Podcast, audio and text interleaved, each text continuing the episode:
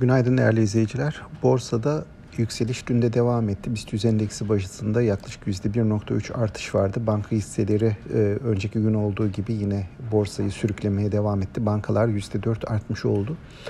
Temmuz ortasından beri baktığımızda BIST 100 endeksinin %7, bankaların %14 ortalama bir artış gösterdiğini e, görüyoruz. Burada banka sektörüne ilişkin olarak kar beklentilerinin güçlü olması önemli rol oynuyor. Yine e, beklentisi güçlü olan sektörlere ve hisselere doğru bir e, talep var her bilanço döneminde olduğu gibi. Özellikle yine bu çeyrekte öne çıkan sektörler arasında daha önce satış gördüğümüz sert satışlar yaşayan demir çelik hisseleri, e, holding hisseleri ve turizm sektör hisseleri de var. Buna karşılık e, ulaştırma sektörü yani havacılık hisseleri bir süredir satış baskısı altında. O da bu bahsettiğim son iki haftalık süreçte endeksin e, epey bir altında kalmış oldu.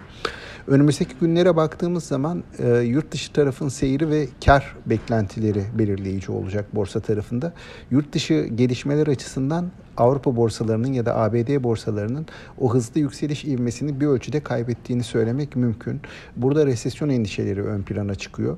Yurt içi tarafta ise şirket bazlı beklentiler, e, kar beklentileri önemli olmaya devam edecek dedik.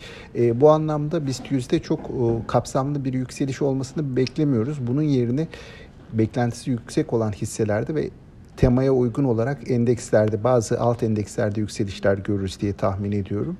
Ee, böylece önümüzdeki e, bir iki haftalık süreçte borsada hisse bazı hareketlerle hafif yukarı yönlü eğilim kurulur. Ancak e, çok e, kuvvetli bir halde görülmez diye tahmin ediyoruz.